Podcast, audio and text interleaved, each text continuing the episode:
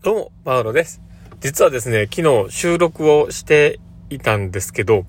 実際その出来上がったものをね、聞いてみたら、あの、録音してみ、してるのね、こう、改めてこうね、あの、自分が何言ってんのかなっていうのも確認するためにこう聞くんですけど、で、その時に聞いたら、とんでもなく雑音ばっかりで、なんだろうと思ってたんですけど、どうやら、その自分の携帯と Bluetooth で繋がっていたのが、僕が嫁にあげた、あの、骨伝導イヤホンに繋がってたんですね。で、その骨伝導イヤホンが、実はあの、あの、リビングに置いてあってですね、子供たちが遊んでる、その、ね、楽しんでる、こう、わーって言ってる、その、声だけしか入ってなくて、僕が入れたいことは一切入ってなかったので、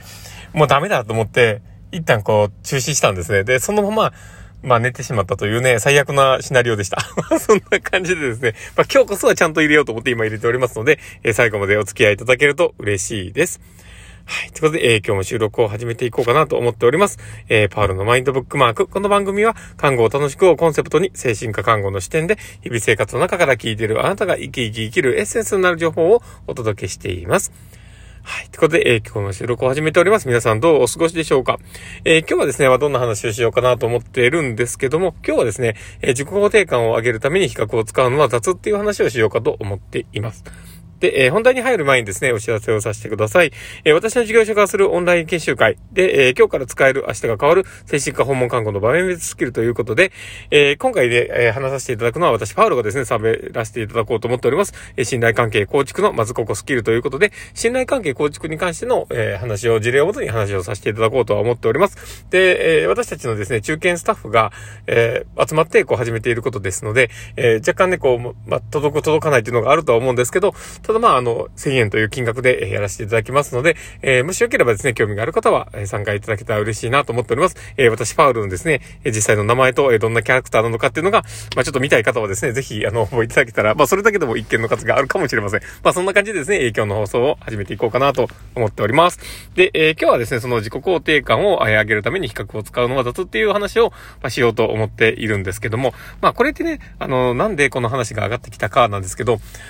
まあ、あの、自己肯定感がね、低い人に、ちょっとアプローチとして、えー、まあ、あの、お部屋が綺麗ですっていう話をね、こうしていたんですね。で、えー、まあ、スタッフがね、してて。で、まあ、その、えー、お部屋が綺麗っていう話の流れで、えー、まあ、あの、他のね、人のところに行ったらもっと散らかっているよっていうような話だったりとか、まあ、そういったニュアンスをこう、したわけですね。で、その時に、えー、本人はそこをね、えー、ちょっとこう、あ、なんか、あの、もともと潔癖症がある方だったので、まあ、あ、なんかこれ、それを、えー、まあ、聞いたときに、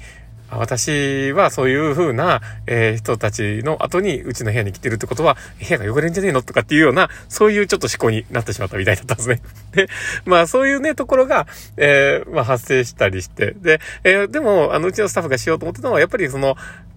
そんだけね、素敵に自分のね、部屋を整えたりとかできるスキルのあるっていうか、エンパワーメントかな？え言ってない。エンパワーメントがある方だと思っているので、やっぱり、あの、ちゃんとね、こう自分の、えー、もともとこう低い、こう自意識っていうとこっていうね、あの自己肯定感っていうところを、えー、少しでも持ってもらえたらなっていうことで、少しこうお話をしたようだったんですね。だけど、まあ捉え、あのー、まあ、相手の捉え方としては、えー、そういうふうな、ちょっとこう、神経質な、えー、視点になってしまったっていう話だったんですね。で、まあでもそれって、あのー、アプローチ自体がですね、僕は決して悪くはないと思うんです。その自己肯定感を高めるために、まあ他者比較っていうものを、まあ使ったとはいえ、まああの比較するっていうことをね、使っているっていうのは、まああまり悪くはないとは思うんです。で、ただ、あのー、使いどころっていうところを考えたりとか、その、起こってくること、それによっていい部分と悪い部分っていうのをちょっと分かった上で使う必要っていうのはやっぱあるのかなっていうのをちょっと自分の学習として感じたところでありました。で、えー、それがですね、えー、実際その比較ってていうもので、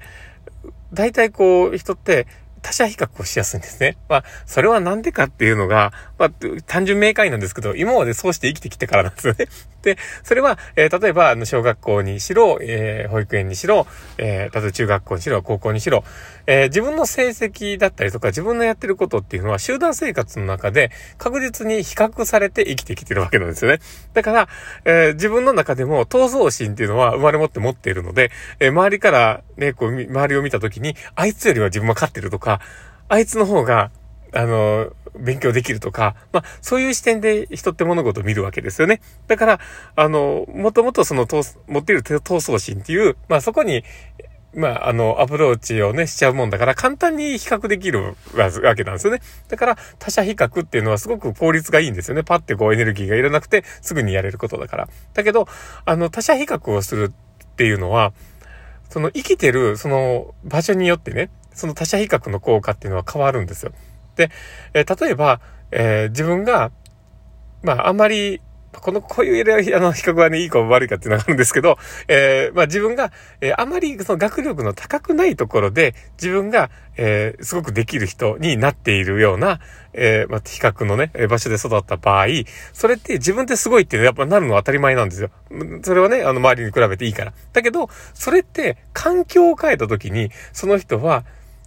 あの、一気に落ち込むんですよね。だからそれが、あの、周りがあんまりできてないところの位置でいいっていうとこになってるから、で、それが、周りもすごく勉強ができるような、えー、まあ、偏差値でいうね、すごく上位のところに自分がポンって放り込まれた時に、あれ？自分ってめっちゃできてたはずなんだけど、ここ来たら全然ダメだみたいになって、えー、逆にあの、自己肯定感めっちゃ下がるっていうね。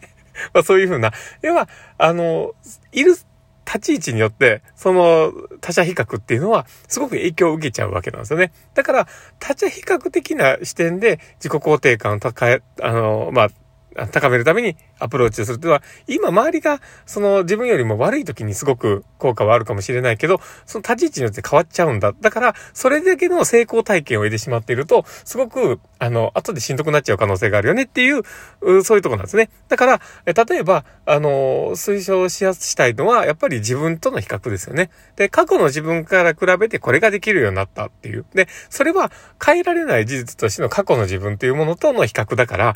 変わった自分分と比較すると確実に成長してるわけですよね。で、えー、まあそこで成長してるっていうのをこう積み重ねていくと、えー、自分と人の比較だけだから、周りと比較しないから、あの、成長だけをこう自分の中に取り入れることができるっていう。だから自己比較っていうのはすごく効果的かなって思ったりするんですね。だけど、あの、まあ比較っていうものをま活用して、えー、まあ、まあ今のね話の流れで言えば、あの自己肯定感を高めるっていうことだった、の場合はですね、あの、やっぱり自己比較が、まあ、効果的なのかなっていうところはあるんですけども、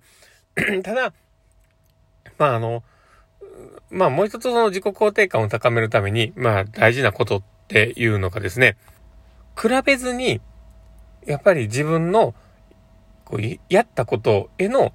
感情のレスポンスですよね。それがすごく大事なのかなって思います。で、だから例えば、えー、すごく部屋が綺麗になったねっていう、そのすごく頑張ったね、そうあなたのその、すごく頑張りでこんだけ綺麗になったよねっていうこの事実と、それを本人がどう感じているのか。で、それですごくし、あの、涼しくな、あの、スッキリしたなっていうのと、あ、すごく気持ちよくなったな、すごい素敵になっちゃったっていう、自分の努力でこれだけのものが手に入ったんだっていう、そこのフィードバックですね。で、それがあると、え人って自己肯定感は高くなる。で、自分の行動がいい方へプラスで、えー、アクセスしてね、こう、あ、自分はこういう風なことが得られたんだっていう、ポあのポジティブなね、こうメッセージがちゃんと繋がるからなんですよね。だだから、あの、比較っていうよりは、そういう、えー、起こった出来事と、えー、そこに対する自分の感情、えー、プラスの側面っていうところの紐付けをするっていうのはすごく効果的かなと思ったりしています。まあそんな感じですね、今日の放送は、えー、他者比較っていうところのね、えー、話も出ましたけど、まあ比較っていうとこね、その自己肯定感を上げるために比較を使うっていうのは、